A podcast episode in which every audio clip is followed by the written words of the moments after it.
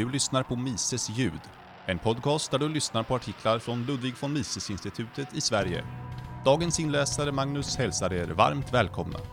Idag avhandlas artikeln “Tjänar kvinnor mindre än män för samma arbete?” Författare Ola Nevander publicerades på mises.se 10 december 2014. Ett centralt försanthållande i den moderna jämställdhetsdiskursen är att kvinnor är systematiskt underbetalda relativt sina manliga kollegor i arbetslivet. Denna tanke brukar uttryckas i termer av att kvinnor jobbar gratis efter ett visst klockslag på dagen, alternativt efter ett visst datum på året. Till exempel att kvinnor, för en arbetsdag mellan 9 och 17, endast får betalt mellan 9 och 15.53. Bilden av kvinnor som gratisarbetare har vunnit så pass bred förankring bland allmänheten att den tryggt och utan att ifrågasättas kan användas som socialistiskt trumfkort för att annonsera nya fördelningspolitiska satsningar. Men som ansvarsfulla ekonomer måste vi ställa oss frågan om det underliggande påståendet är sant.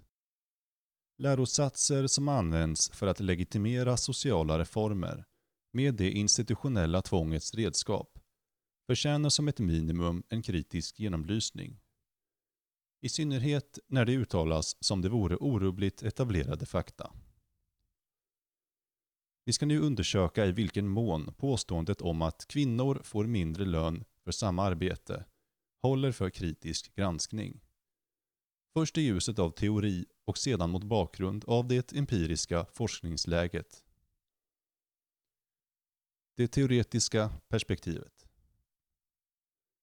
Vi tänker oss ett hypotetiskt fall med två arbetare, varav den ena är en man och den andra en kvinna. De arbetar båda på en äppelodling, där företaget i slutändan säljer varje äpple för en krona styck och inte har några andra kostnader än ersättning för arbete, det vill säga löner. Anta vidare att följande förhållanden råder. Både mannen och kvinnan producerar 100 äpplen per timme. Vinsten per arbetare blir 0 kronor på mannen och 13 kronor på kvinnan som ju ska tjäna mindre i lön. I ovanstående värld är kvinnan, som producerar lika mycket som mannen till en lägre lön, en kassako för sin arbetsgivare. Låt oss, för argumentets skull, anta existensen av ett patriarkat bland äppelodlare, där vissa män systematiskt väljer bort att anställa kvinnor till samma lön som män, med likvärdig produktivitet. Den som anställer kvinnan belönas då med en vinst på nedersta raden i resultaträkningen, i exemplet med 13 kronor. Medan mannens löneläge motsvarar en jämviktssituation, där inga vinster existerar. Är detta ekonomiskt hållbart? Varje rationell arbetsgivare kommer nu att avstå från att rekrytera fler manliga arbetare och endast anställa kvinnor. Så länge ett lönegap existerar mellan könen som inte kan förklaras med hänvisning till produktivitetsskillnader så kommer det följaktligen att finnas kraftfulla incitament för äppelodlare och andra arbetsgivare att bjuda över varandra för att locka till sig kvinnlig arbetskraft och realisera den latenta vinstmöjligheten. En process som måste fortgå ända tills jämvikten återställs. Om man antar att en liknande ojämvikt existerar sektorvis i ekonomin så kommer kapital att flöda från sektorer med lägre profitnivå till sektorer med högre profitnivå. Det vill säga från mansdominerade sektorer av ekonomin till kvinnodominerande om kvinnorna är relativt underbetalda. Ett sådant kapitalflöde påskyndar utjämningsprocessen genom relativa produktivitetsökningar av den kvinnliga arbetskraften. Resonemanget ovan betyder inte att arbetsgivare alltid erbjuder jämviktslöner. Företagens roll är att söka efter latenta vinstmöjligheter, anta affärsrisker och utnyttja spreaden mellan produktionsfaktorernas utbudspriser och deras diskonterade avkastningsvärde. Lönearbetare lämnar villigt över möjligheten att realisera vinster till andra, mer riskvilliga individer. Ty om så inte vore fallet hade de själva varit företagare. Men frågan är inte huruvida marknaden befinner sig i permanent jämvikt eller inte. Utan om det är rimligt att anta en systematisk felprissättning av vissa resurser, kvinnligt arbete, förekommer i strid med marknadens belöningsstrukturer.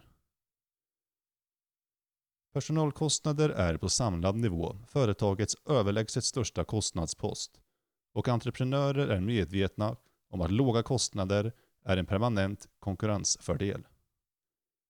Ett företag som sakligt värderar sin arbetskraft och attraherar kvinnor, i de fall som dessa är underbetalda på andra ställen i ekonomin, kommer, allt annat lika, att kunna prisa ut diskriminerande företag ur marknaden, eftersom det därmed lockar till sig mer kostnadseffektiv arbetskraft än sina konkurrenter.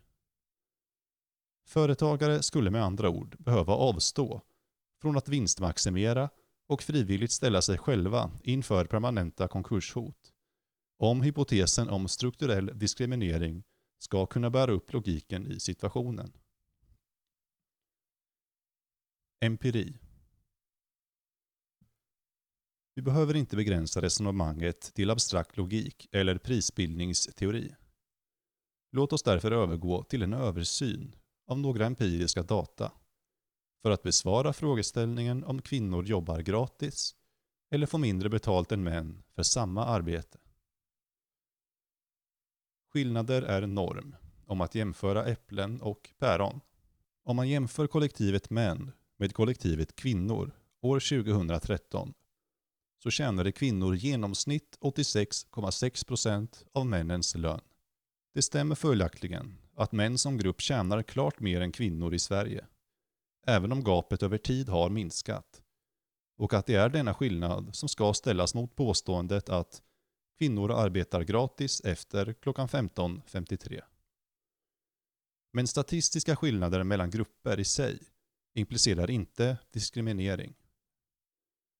Inrikes födda svenskar tjänar som kollektiv mer än utrikes födda svenskar. Invandrare från sydamerikanska länder tjänar mer än invandrare från Asien och asiatiska invandrare tjänar mer än invandrare från Afrika. Hinduer tjänar mer än katoliker och judar tjänar mer än muslimer. Homosexuella kvinnor tjänar mer än heterosexuella kvinnor och heterosexuella män tjänar mer än homosexuella män. Tjocka män tjänar mer än smala och smala kvinnor tjänar mer än tjocka. Långa människor tjänar bättre än korta och så vidare. Varhelst vi vänder blicken på arbetsmarknaden och varhelst i världen vi letar kan vi identifiera statistiska skillnader mellan olika kollektiv. Skillnader är norm och det finns inga ekonomiska eller filosofiska betingelser som implicerar att vi bör förvänta oss samma ekonomiska utfall över grupper.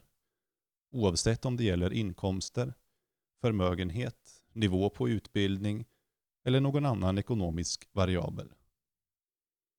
Frågeställningen är alltså inte huruvida det existerar statistiska skillnader eller inte, utan vad skillnaderna beror på. Därför finner man inga seriösa forskare som konkluderar att kvinnor arbetar gratis efter klockan 15.53. Enbart utifrån observationen att kvinnor som kollektiv erhåller cirka 7 åttondelar av männens lön. Det är naturligt att den politiska lobbyismen ofta lever sitt eget liv. Men om man vill framhäva sina slutsatser som vetenskap så måste man skilja på äpplen och päron. Seriösa empiriska undersökningar av löneskillnader mellan olika grupper rensar därför de jämförda gruppernas relativlöner på samlad nivå för ur produktivitetssynpunkt relevanta och därför sakligt lönegrundande faktorer. Ett slutligt påvisande av osaklig diskriminering skulle därigenom kräva att man skulle behöva utesluta alla relevanta lönegrundande faktorer, vilket i praktiken är omöjligt. Detta leder ofta till den lockande, men felaktiga, slutsatsen att en oförklarad löneskillnad implicerar diskriminering. Den statliga myndigheten Medlingsinstitutet, som har hand om den aggregerade lönestatistiken i Sverige, konstaterar det är inte möjligt att med hjälp av standardvägning eller regressionsanalys svara på om det föreligger osakliga löneskillnader mellan kvinnor och män. I alla liknande undersökningar finner man, eller bör finna, liknande reservationer. Naturliga förklaringsfaktorer till löneskillnader och deras inverkan. Den ojusterade löneskillnaden enligt Medlingsinstitutet var alltså 13,4 procent. Eller med andra ord att kvinnor tjänar 86,6 procent av männens lön. Ungefär som i vårt exempel med äppelodlarna. När man justerar för ett antal produktivitetspåverkande faktorer så krymper däremot löneskillnaden. Den faktor som har störst saklig förklaringskraft till männens fördel är att kvinnor och män väljer olika yrken. Män är överrepresenterade inom många yrken och branscher med snabb förändringstakt och krav på hög teknisk expertis. Mycket fler män än kvinnor arbetar exempelvis som ingenjörer eller IT-konsulter. Bland de kvinnodominerande yrkena kan nämnas lärare, förskolepedagog och sjuksköterska, för att ta några exempel. Det är ett välkänt faktum att många kvinnor någon gång i livet avbryter karriären för att bilda familj och att det finns uppgifter i denna process som av naturliga skäl inte kan delegeras till män. Graviditet, barnafödande, amning och så vidare. Eftersom kvinnor är fullt rationella individer så tar de detta i beaktande när de väljer yrke. De väljer därmed i högre utsträckning än män karriär utifrån att deras kunskaper inte ska vara förlegade när de återvänder till arbetskraften efter att ha bildat familj. En annan skillnad är att män helt enkelt arbetar mer än kvinnor. Nima Sanadaji noterar att svenska män, enligt SCBs siffror, arbetar mellan 8 och 27 procent mer än kvinnor beroende på vilken typ av förvärvsarbete som studeras. De arbetar heltid i högre utsträckning än kvinnor och de arbetar fler timmar övertid. Antalet arbetade timmar är nära kopplat till karriärsutveckling. Av samma anledning som att mängden träning för en idrottsman hänger ihop med träningens resultat. Ekonomistudenter lär sig tidigt att alla val och prioriteringar sker till en alternativkostnad. Samtidigt som vi väljer A så väljer vi också bort B med alla dess fördelar. Om man justerar för yrkesval, sektor, utbildning, ålder och arbetstid så lämnas enligt den officiella statistiken, Medlingsinstitutets rapportering, kvar en oförklarad löneskillnad på mellan 5 och 6 procentenheter. 5,8 med standardvägning och 5 med den mer förfinade regressionsanalysen.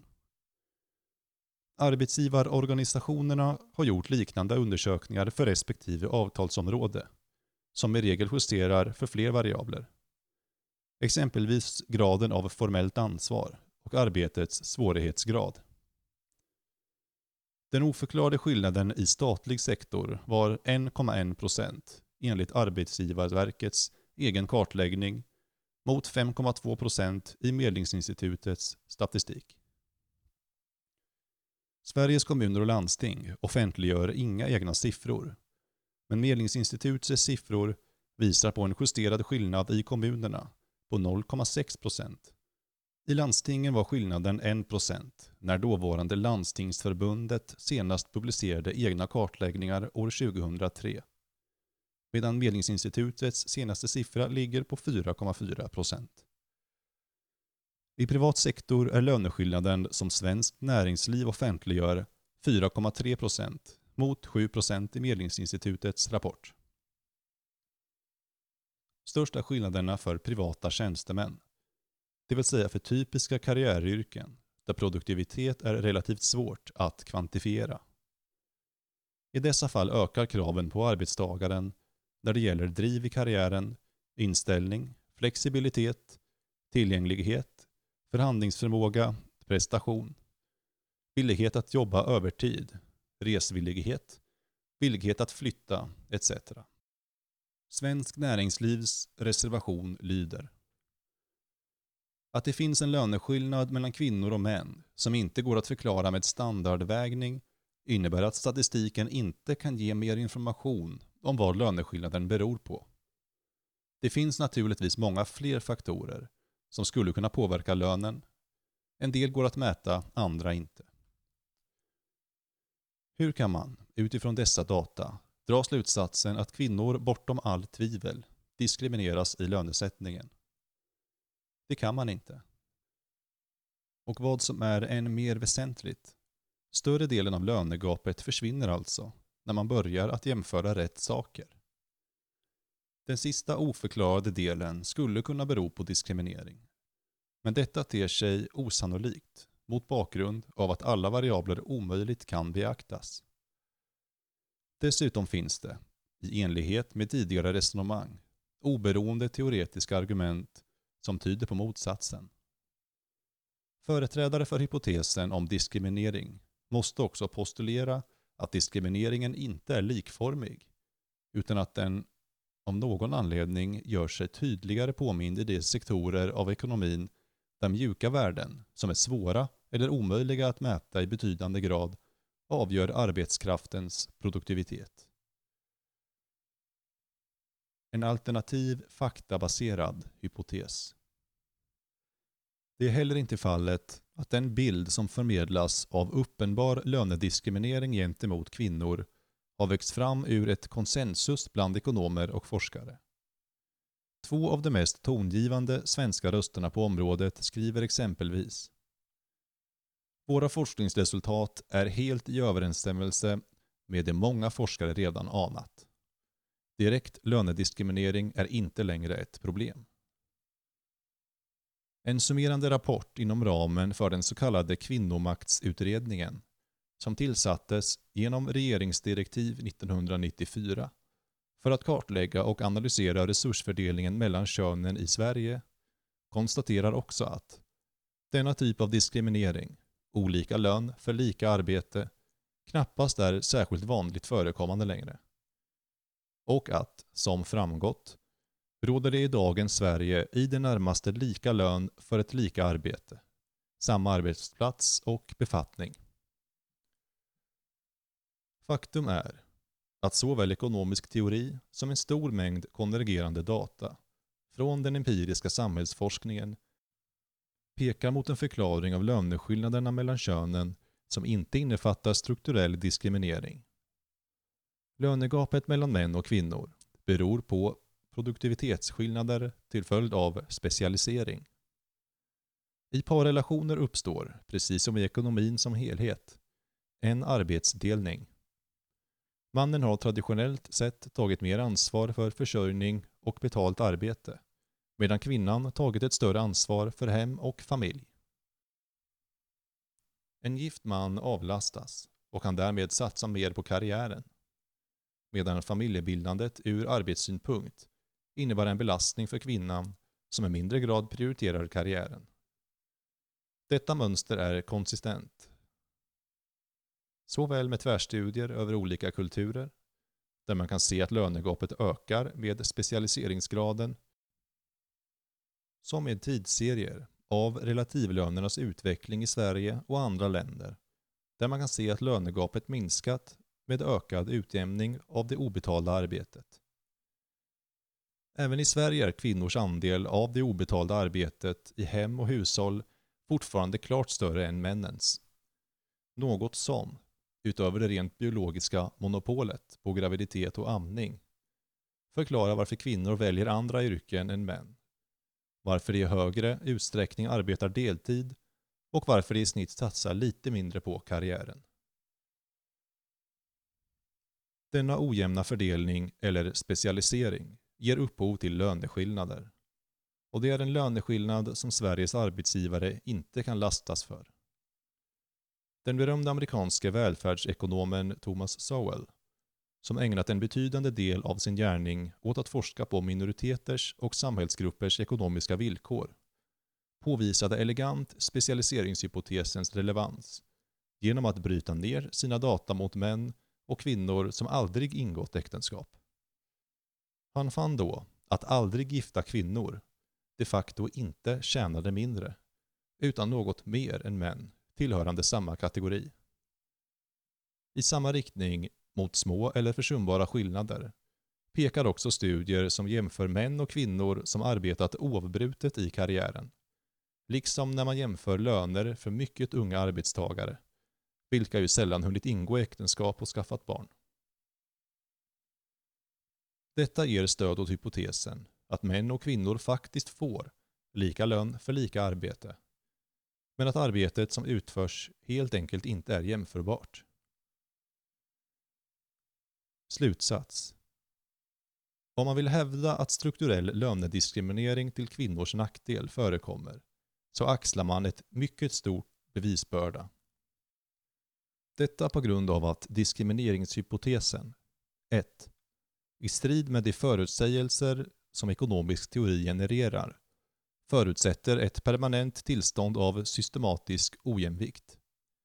2 är inkonsistent eller åtminstone svårförenlig med en mängd empiriska forskningsresultat, såsom till exempel avsaknaden av signifikant lönegap mellan könen bland arbetare som aldrig varit gifta, eller arbetat oavbrutet i karriären samt bland mycket unga arbetare. Olikformig diskriminering av exempelvis tjänstemän relativt arbetare. Samt 3. Har sämre förklaringskraft än alternativa förklaringar. I synnerhet att mäns och kvinnors karriärsvägar ser olika ut på grund av olika arbetsbörda och prioriteringar relaterade till hem och familj. Skälen till kvinnors relativt högre arbetsbelastning och fokus när det gäller det obetalda arbetet kan diskuteras, men är inte relevant för frågeställningen huruvida arbetsgivare ger män bättre betalt för samma typ av arbete. Det är följaktligen ingen överdrift att påståendet “kvinnor tjänar mindre än män för samma arbete” saknar stabila belägg, såväl teoretiskt som empiriskt. Extraordinära påståenden kräver extraordinära bevis.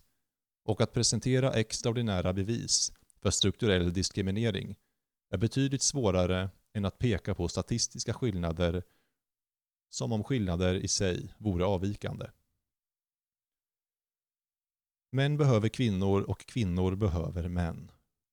Men varken män eller kvinnor behöver den infantilisering av kvinnan som framställer henne som oförmögen att konkurrera med män utan specialprivilegier.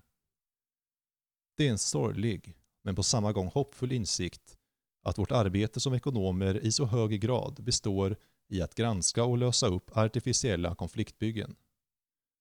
Hypotesen om strukturell lönediskriminering är blott ytterligare en i den långa raden av välsminkade ad hoc-hypoteser som väcker betydligt fler frågor än den besvarar.